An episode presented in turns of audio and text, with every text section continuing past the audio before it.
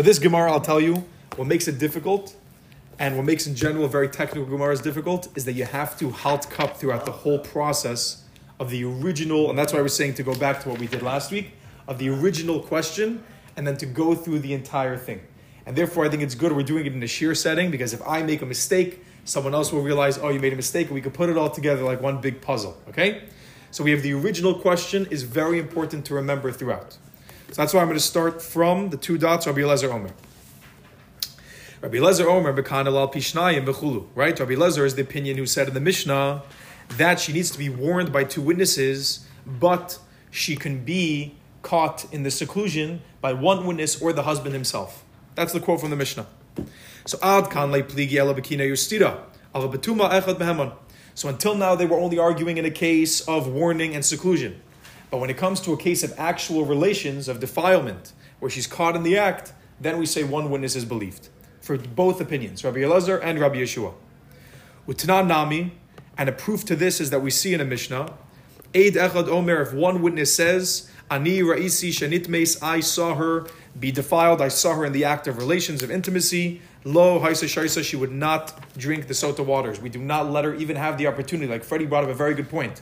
What happens if the woman says, the witness comes, and the, the woman is standing there and beis din, and the witness comes and says, Ah, I saw her having relations. That's it.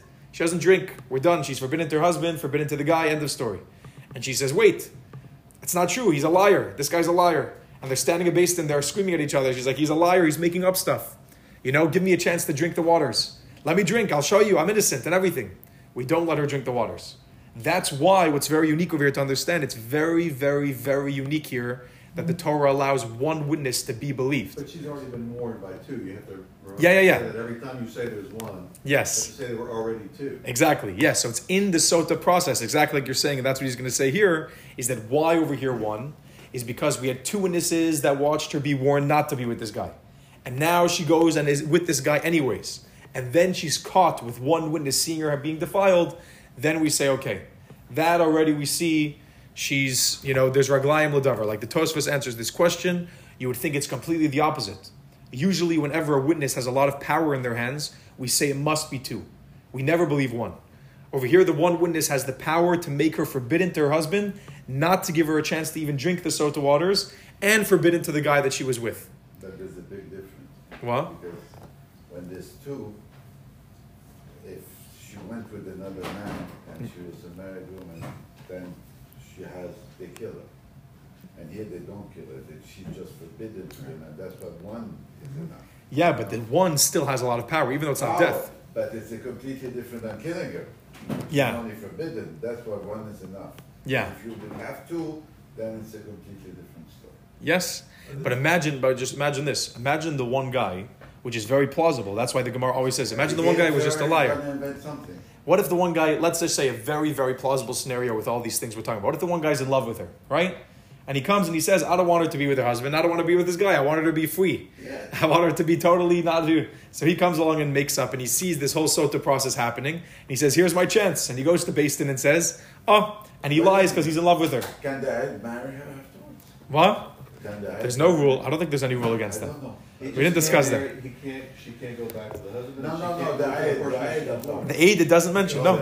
No, so that's a plausible scenario. That's a good scenario. Yeah. I don't know if it- So it's a plausible scenario. So it's a crazy thing a that the Gemara is believing one witness. So Tosfos answers, and like Ronnie mentioned, that it's a whole process, it's a whole thing that she was warned by two witnesses. She was acting crazy enough that her husband even wanted to take her to be a sota, and even the fact that the What husband if wants. two witnesses come and say, at the time she was in Las Vegas, she was in a totally different place. Two other witnesses. That's a different case. That's a diff- different discussion.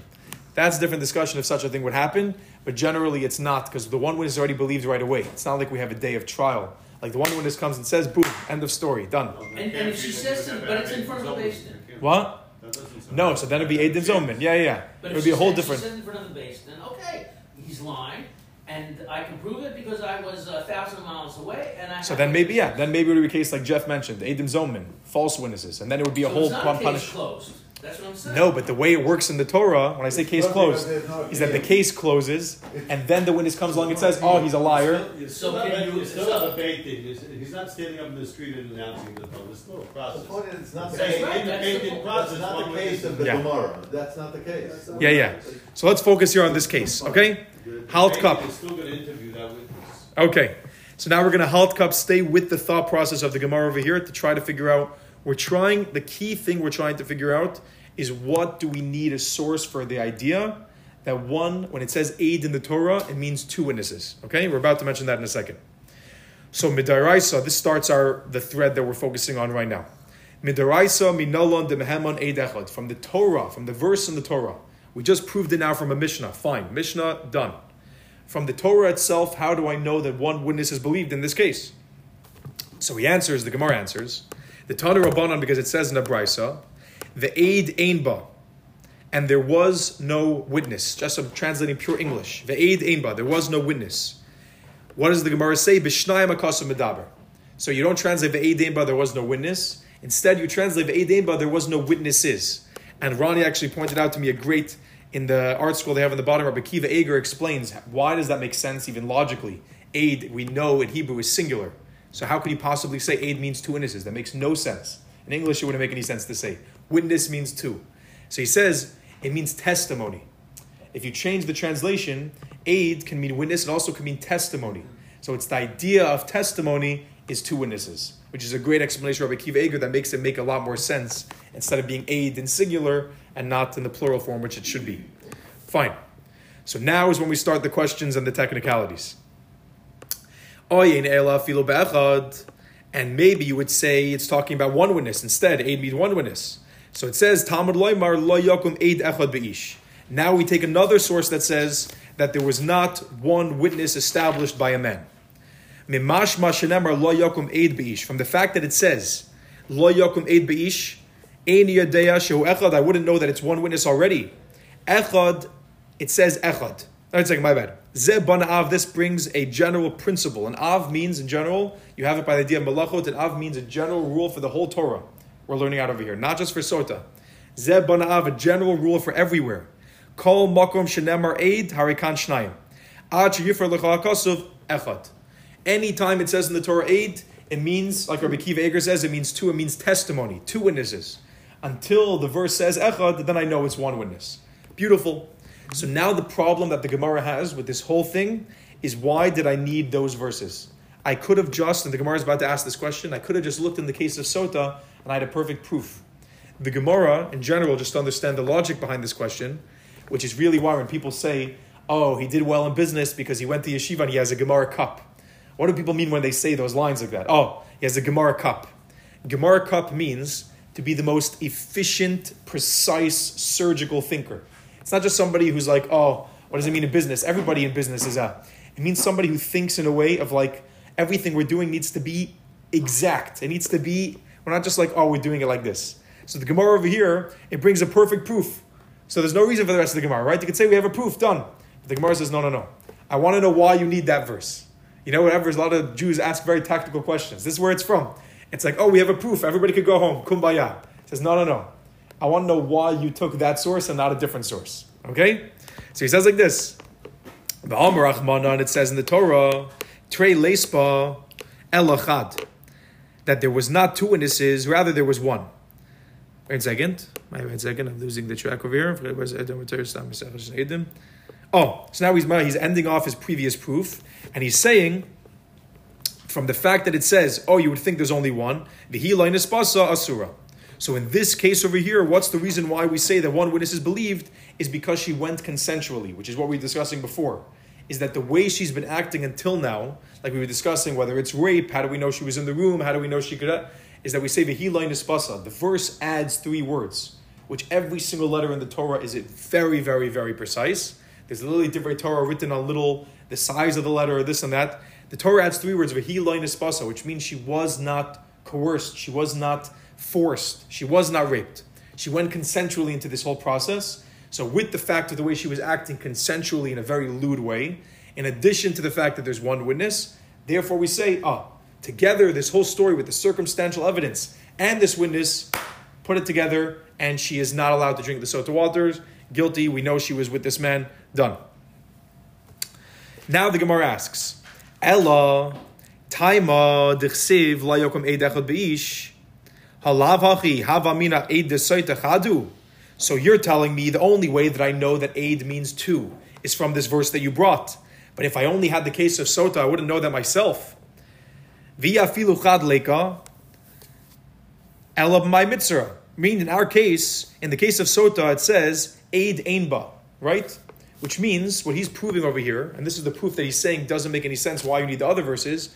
In the case of sota itself, it says the words aid ainba. There was no witness, right?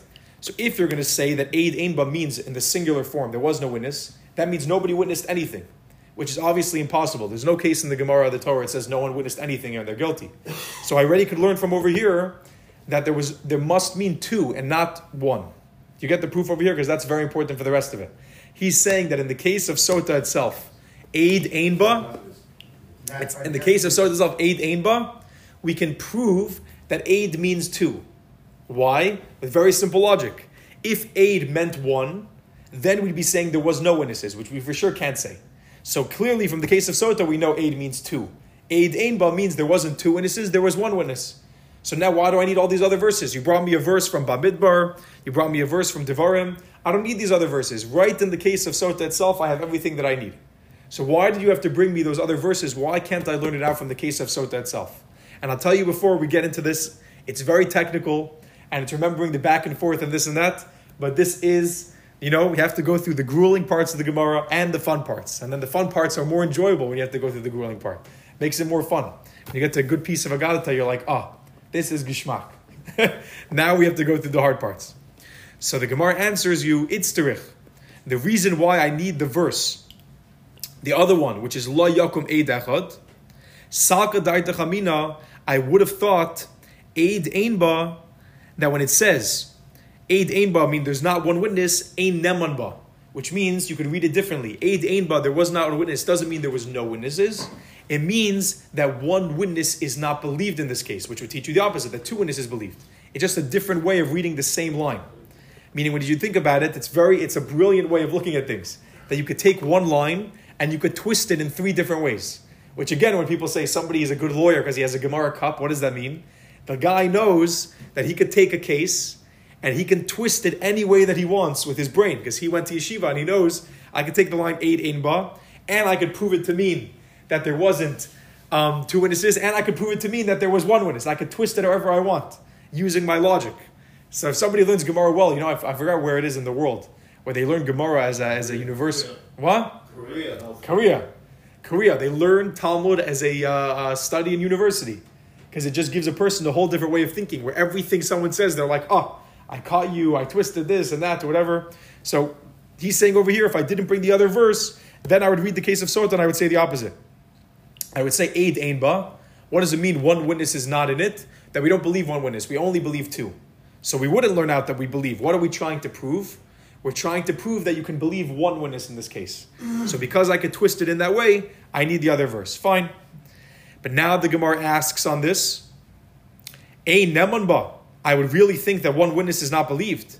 Vela my boy.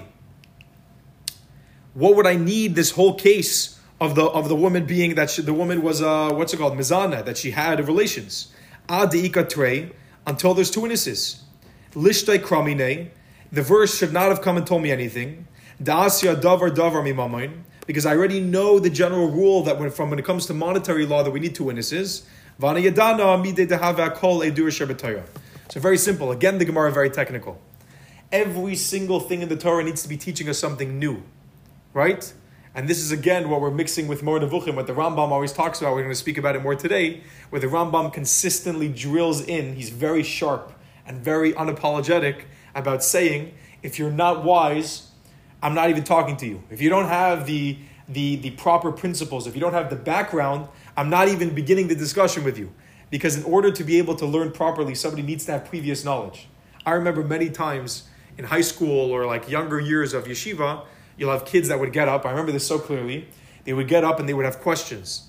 And at a young age, they sounded like really good questions. They'd be like, oh, Rabbi, why not this? I remember the rabbi, if he was a patient rabbi, which I think is the right way to do it, he would look at them and he would say, "Oh, you know, you have a good and discuss whatever. And sometimes the rabbi would be like exasperated. He'd be like, "You know, I'm not really talking to this kid," because at a young age, when you're a teenager, you have all these questions. You think you're a genius because you're like, "Oh, wow, the whole world." Didn't know about these questions until I got here. You're like coming to Judaism, you're like, wow, they've been doing this for thousands of years, but they didn't realize these questions. Really, the kid just doesn't know anything. So he doesn't know any other religion to have any question. He doesn't know anything about Judaism to have any question. So he has all these questions where he thinks he's a brilliant thinker, and really he's just a complete ignoramus. So what the Rambam brings out is that somebody who thinks they're a great thinker many times could be a completely ignorant person with a lack of knowledge. And it comes from, and the whole idea is, is that over here in the Torah it's saying, is that even if you follow the, the flow of this Gemara, you'll realize to even be able to ask these questions that they asked in the beis medrash, you have to know the whole rest of the Torah. Because listen to this question over here. He's saying, why would I not think what we just said the verse means? Aid Ainba, that there was no witness, that it means, oh, one witness is not believed, is because I already know that from the rest of the Torah. I don't need to be taught that you need two witnesses.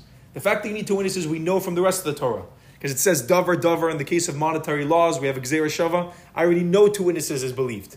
No one needs to teach me that. The only time you need to be taught something is if it's a new idea, if it's a revelational idea, right? Not when it's an idea that you already know. So over here he's saying that's not a good answer to my question. Because really I could prove from the verse of Sota that it means, uh, aid means two witnesses. Because I would never think that it would means one witness is, uh, is uh, believed. Okay? So he says, Itzderich, I still need the other verse. Why? Sakadai I would have thought, Soita Shani, that the case of Sota is different. The Raglaim Ladavar, because we have a foundational, Raglaim Ladavar means we have, the best way to put it is circumstantial evidence. There's a lot of circumstantial evidence in the case of a Sota. Disagree. It's What? Stronger than circumstantial. It's, certain, it's, it's a foundation, like you said. Yeah. It's not circumstantial. Or circumstantial is, is saying that it's not strong. Circumstantial is I don't have proof. It just there's a lot of things pointing to it. But here you had two previous instances with this woman and this man. Yeah. It's much more than circumstantial. Oh, okay, fine. Yeah. So a better way to put it. Yeah, it's more of a foundation. It's a strong foundation to believe. Shahare Kina law. Why? What's the foundation? Because we keep saying there's a strong foundation. What's the foundation? He explains here. Shahare Kina law vinistera. Meaning you have to actually put it, meaning why is that such a strong foundation? We're saying the fact that she was warned and she went with this man anyway is a very strong foundation. Why is it a strong foundation? So you have to put it in perspective. It's not, which is very normal. This is not the Gemara is talking about a husband and wife get into a fight and the husband screams at her, if I see you with this guy in shul, I'm gonna, you know, you can't do that. It's a case where the husband went, he thought it out. He brought two witnesses to sit and watch him tell his wife, you cannot be with this man. So we're saying for this woman, after she was like clearly warned, not just her husband got into a fight with her, she was clearly warned by two witnesses, do not find yourself with this man, not with any man, with this guy. And then she found herself with that guy specifically. We say, okay, now we know there's something there's something fishy about this woman. Not just fishy, like we said, it's a stronger word for I don't know if we have in English. We're almost certain if she's caught with this guy again, we've got problems. Like there's gonna be issues. So we know she was warned by two witnesses and she did it anyway, and she was caught. Okay, big problems. Which probably, by the way, another factor which the Gemara didn't mention is the fact that she was caught. Meaning, if she was warned by two witnesses and she was caught, it must mean she's a real idiot because she would have, should have been super careful if she would be with this man. The fact that she was caught tells us maybe she was caught only on the fifth time. Maybe she wasn't even caught the first time. Just another idea to put in here of right of like how this would work and like if the case actually happened, God forbid. If she's caught, that means that maybe she's probably been with him a few times and she was only caught that time. So we already see the whole thing is being built that she's not doing the right thing, and we pretty much know that. And once she's caught, we don't really have any more questions. So lizhamon ba'idachad, and that's why I believe one witness. So we say that we could say the case of Sota tells you that I would believe one witness because of all the circumstantial evidence. So mi matzis amarta, but now the Gemara pushes that away. Could you really say that? The ein neman that one witness is not believed. Visharya, and then she would be permitted to go back to her husband. So we say that the reason why, in the case of Sota, it would not make sense that one witness would be believed, would be not be believed, excuse me, is because it says in the Torah, Vihila Nispasa. which really over here is one of the foundational ideas which I actually don't understand that well, and I want to look into it further. But he says those three words basically drive into you. The Gemara is trying to tell you the hilain means she wasn't grabbed, she wasn't coerced, she went willingly. Once the, the Torah tells us those three words, we know the Torah is basically condemning this woman. The Torah is telling you if somebody's willingly going around and acting like this, they're already, you know, we're- yes, we're already not in a good position with this person. You can already assume they're guilty just by the way that they're behaving. That's what the Torah says. So the fact that it adds those three words, we say, okay. So it's tadich. Can't say, I'm sorry, I can't say it's the of behavior. Wow. The the Gemara is saying, and I don't understand, I really don't. Yeah, no, I'm struggling. The Hilan is Gemara supposed I'm saying, struggling like, with it. Yeah. the Pasuk describing the, the case, Yeah. okay? The, it's start, the beginning of the Pasuk, Shulchat Ishota, it's establishing the facts. Shulchat Ishota Shulchat Yeah. Okay, this, this happened, and this woman was with somebody. The Nelame Neisha was not, not, was hidden from her husband, in Istara. Hidden in general, Behilin Ma'a, and she had an act, they didn't Ba. And now it adds Behilon Itfasa. I don't see, I see Behilon Itfasa as relating to the first part of the sentence. I don't see Behilon Itfasa, how it's adding anything about they do. I don't understand it. Yeah. No, I'm struggling with it as well. Who's the witness that she wasn't coerced? How do we know that she was? I think what he's saying, I think what he's saying, which I've seen a few times, yeah, I think what he's saying, which I've seen a few times, reference to it, not so clearly, but that the fact that the Gemara, the fact that the Torah is speaking bad about her, Vehila Nitvasa, really doesn't tell you anything other than the fact that the Torah is basically saying she's going around and she's she wasn't grabbed. It adds what? She's comfortable with the guy. Yeah, the Torah is the Torah is basically speaking bad about a woman, and he's basically saying for the Torah to speak bad about somebody in the Torah is very unique. Like just to tell you something. not claiming that she was raped. In other words, the beginning of the pasuk, my question, I'll say it differently. Yeah, The beginning of the pasuk establishes a fact. Shachata ishota. She, this woman is known that she had some relations. yeah. If it was by force, if she was coerced, she would have said something. The fact that she's not saying so is, I'm trying to relate, why is he learning that the words v'ilo l'tfasa is gonna teach me something about edut? Because it sounds like it's teaching me something that rape is ex- is excluded from this concept. Yeah. But the whole discussion is that Someone must adding have something seen about her. edut. No, because it adds to everything. I mean, not just they do, it adds to the whole case. That's the strength of the case. Which, by the way, I just want to add this point. It's important to know of the general rules of the Torah. I think will make it make a little more sense. I'm trying to come to a conclusion as to why, in this case, one eight is acceptable and not two. Yeah, And so, this is a, this is a raya that this, that this woman is now clear, this is not a case of rape. They're now coming to exclude a forcible abduction because she is seen happily hanging out with this guy, yeah. not in seclusion. But then the question is, why is the Gemara, why is the Torah going out of his way to speak badly about a woman? Meaning, over here we're already saying she's caught, she's done whatever, and then the Gemara adds v'hiloi nitvasa, which means we're already like she's guilty, and the Torah adds like an extra, basically like a salt to the wound of she wasn't forced, which is sort of obvious from the rest of the verse. Meaning, if she was forced, obviously, if she was raped, we wouldn't be saying that she's punished, of course, for rape. Rape, So the fact that the Torah tells you- Yeah, The, the warning, well, it doesn't happen in a rape case. Exactly. The woman doesn't know the guy. exactly. So what- what I'm, but a very important idea to know from the rest of the Torah. The woman knows the guy if you'll know from the rest of the Torah that the Torah goes out of its way, which is a beautiful idea to know just randomly that comes in here. The Torah goes out of its way painstakingly. If you look in the rest of the Torah, the Torah speaks very positively. And you'll see from the curses or whatever that you'll think, oh, fine, the Torah speaks harsh. The Torah in general tries to speak purely positive words. Like in general, when it speaks about the animals and it says what's kosher and not kosher, in general, you'll see in the whole Torah, the only time it uses words like tuma or like words that have a negative connotation, it's when it's for practical halacha. Anytime it's not for practical halacha, the Torah will go out of its way to use words which are, like for example, instead of saying ra, lo tov, or instead of saying tuma, it will say lo kasher. Meaning different times the Torah will say opposite verses, opposite terms. And the Lubavitcher Rebbe, what? The Lubavitcher Rebbe was very into this. Not everybody in the Lodger was very into this that he would always, there's a book called Positivity Bias that he spoke about this very much. And it emphasized whenever he spoke to people, he never used, people only realized after many years, He never he never used never. negative, what? He never said the word never. He said never said the word never. He wouldn't use the negative side. If he said bad, he would never say bad. He always said not good. People didn't even realize that after 30 years, he always used the, instead of saying a bad thing, always using the positive. So over here, the fact that the Torah went and it said v'hila nitfasa, it's like, wh- why do you have to add that? It's like we know she's not raped. If she was raped, then it would be a whole different case. We wouldn't be saying she's punished for rape. That would never happen in the Torah. The fact that it adds v'hila nitfasa, which means she wasn't grabbed, she wasn't coerced. It's like duh, you know, like there's no reason to hear, to say that. We're adding extra that the way she's behaving already. The, the Torah is trying to tell you something really rotten egg over here, and we're adding in that this is a problem.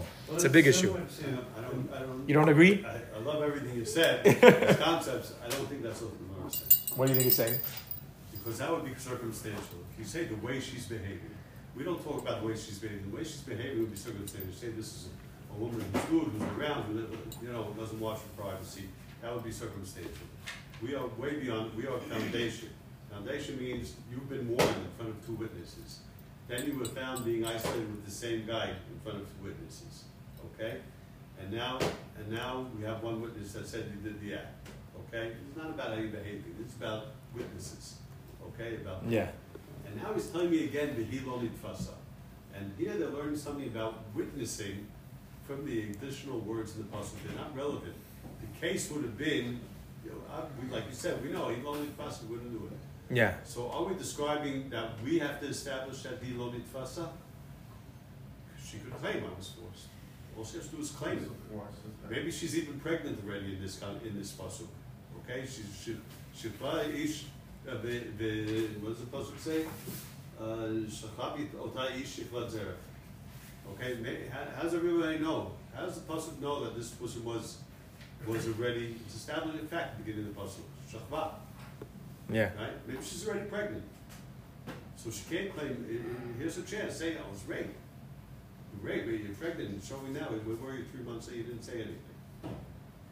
So it's something that, the, that they're adding these words to the pasuk to talk about testimony. She had a chance to refute this, and she didn't refute it. Okay, that's possible. It's possible. We have some possible. I like it. Okay, so the question like this. Yes, but question like this. I just want to say this part, and this is the part of the halting cup. Okay, so what are we talking about over here? Why are we having this whole discussion? Is that basically what the Gemara is trying to prove? Is that I would know from the case of Sota itself that one witness is good enough because of all these things we said. Because of Sota, it says there's Raglaim Ludavar, there's a foundation. So I would know one witness is good enough. So now, what's the whole question we're still going back to to remember that question? Is that why do I need these other verses from Bamidbar and Devarim that are not from here to prove this? I know from the case of Sota itself. Why do I need these other verses? What will you say, Ruby?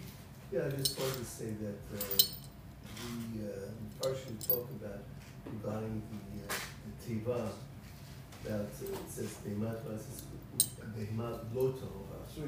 It's that being shown Yeah. Not, it doesn't say behemat in, in, in Noah. It doesn't say behemat tmeas. Behemat lo tahora. Yeah. Again, to show the uh, nice, nice way of saying, even though it's small letters. Yeah, it's a tremendous lesson. It's a tremendous lesson because it's a very, very, very practical lesson for our life that the Torah is trying to tell you. And the reason I brought the Lubavitch Rebbe is because he was very unique in it. It was like almost bizarre at certain times of how he spoke. is that like your speech, what you say, has power. The actual words that come out of your mouth, if you use language, there's different ways in general in language. The beauty of it, some languages are more and some languages are less. But the beauty of it is that you can use it how you want. You could express the same idea using very negative terms, and you could express the same idea using that very positive terms. And today, I've heard this from marriage therapists and class and this and that, is like that you see many, many, many times in good, healthy marriages. It's about not what they're saying, it's about how they say it. You know what I'm saying? Like I personally generally make a mistake where sometimes I'll use the words never and always a lot. That's not smart. That's my mistake. That's stupid because never and always, if you want to tell someone, oh, you know, this I wish was a little bit like that, and then you say, oh, it's never like that, then you make the other person feel very deflated because it's like, it's never like that. I did it one time. Like, what do you, the language that you use has tremendous power in your life. Tremendous. Yeah. if you allow me to share something. Absolutely. Did you ever uh, hear the, you know, it's not just about what you say, it's about how you say it. Yeah. Okay, so did you ever hear about, uh, I didn't say he stole the money? No. Okay, so that sentence, I didn't say he stole the money. So it can be interpreted, interpreted in many different ways. I didn't say he stole the money. I didn't say he stole the money. I didn't say he stole the money. I didn't say he stole the money. I didn't say he stole the money. I didn't say he stole the money. And I didn't say he stole the money. So every every uh, enunciation uh, has really a different interpretation of uh, that same sentence. So even just the yeah, you're saying even So- more so- than just the words, the way you So enunciate word- it. The emphasis of how you say something. It's not, you know. Yeah. Um, you know, I've met people in my life who can tell you have a good day, and you want to slap them. And then there are these people who say go to hell, and you want to hug them. It's just, you know, it, it's. Yeah, yeah. Even how you say it, yeah. Meaning with the power that you, your power of your words, and that's a great point. Even how you're saying it is tremendous, tremendous, tremendous. And on a simple, on a spiritual level as well. When you use words which are impure, it has an impure power. Not even I say just the impure word itself, it has a power. It carries a power with it. So to end off this piece, and then we're going to move on. To end off this piece, it says itzterich. So why do I need these other verses if I could see clearly from the case of Sota that one witness is good enough because of the way she's acting and the foundational proof and the witnesses, all these different everything we're saying. Why do I why do I need these other verses? Salka. If I wouldn't have had these verses, a nemanba. I would say one witness is not believed. Ad ikatre until I have two witnesses. Ubetre nami, and even if I have two witnesses, he he deloinit basa. It would have to be a case when she's not raped. Kamash when it comes to teach you that one witness is believed, which means now we end off with an interpretation which is simple and clear, and it doesn't inter it doesn't interfere or contradict other things which we already know from the Torah, where we say that you could read the case of the sota by itself and make a mistake. You could say that what's the case of sota saying? That one witness is not believed in the case of sota until I have two witnesses. And even if I have two witnesses, hilanit basa mean, needs to mean that she wasn't raped. It needs to be a case where she wasn't raped. And therefore, I would say, okay, so what's the case of Sota telling me? I need two witnesses, and she needs to not be raped. Okay? But then they're telling you, which to me it's a funny uh, ending because to me it's obvious she's not raped. Meaning, obviously, if she's raped, there's no way the Torah would ever tell you. So I don't understand, in general, the whole thing of Hila Nitbasa doesn't make so much sense to me. But what the Gemara ends off saying is that if I didn't have these other verses, you would make a mistake. And here's a plausible scenario how you would make a mistake. So we need the verses to ensure that you learn it properly, that it's saying that one witness is believed in the case of a sota to prove that she was defiled. If there's two witnesses, there's no sota. Two witnesses, there's for sure no sota. We're saying even one, even one witness. One, that's why one is accepted, because you won't kill her. That's what I said before, because if you have two witnesses, that's it. Uh, it's But two witnesses, case. but the case of the death penalty is a very, it's a very, very specific case. That's why it says that one person 70 years was killed. It's a bloodthirsty beis din. Is because it's, it's a, the case of the death penalty, I don't know off the top of my head exactly, but it's a very, I know whenever the death penalty is involved, in order to fulfill the requirements of a death penalty, it was very, very, very, very specific. And that's why a person could even be caught, two witnesses, doing something that requires a death penalty and not get the death penalty. It had to be like warned and then at the time and then have clarity of what they're doing, have clarity of understanding the death penalty is the punishment. And in this case, they have to see the actual penetration. Yes. Very difficult. Yes.